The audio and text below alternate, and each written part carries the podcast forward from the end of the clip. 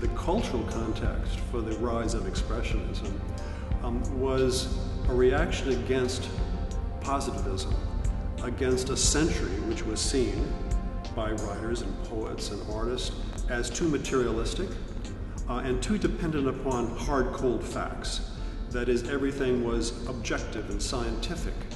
Industrial Revolution begins in the late 18th century, but it's not until the 1830s that the nations are industrialized, the first ones, Great Britain, the United States, and then Germany and France, and growing urban populations. In this very same decade, poets are already pushing back.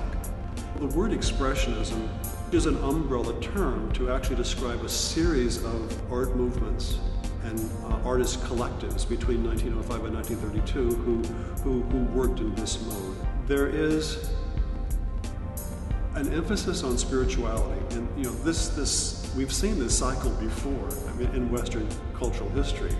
Um, in fact, we're probably undergoing it again right now, where the positivists are being perhaps asked to step aside, and neurological research is showing us that there are other dimensions to the physical objective world which are, um, for want of a better word, spiritual.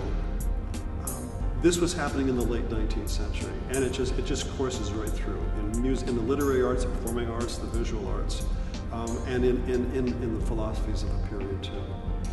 It may indeed be this reaction, a reaction against the Industrial Revolution, uh, against the increasing materialism of society, uh, and um, the prevailing scientific model, which just seemed to co-opt so much that, that there were areas that went a wanting. Social criticism and also the spirit.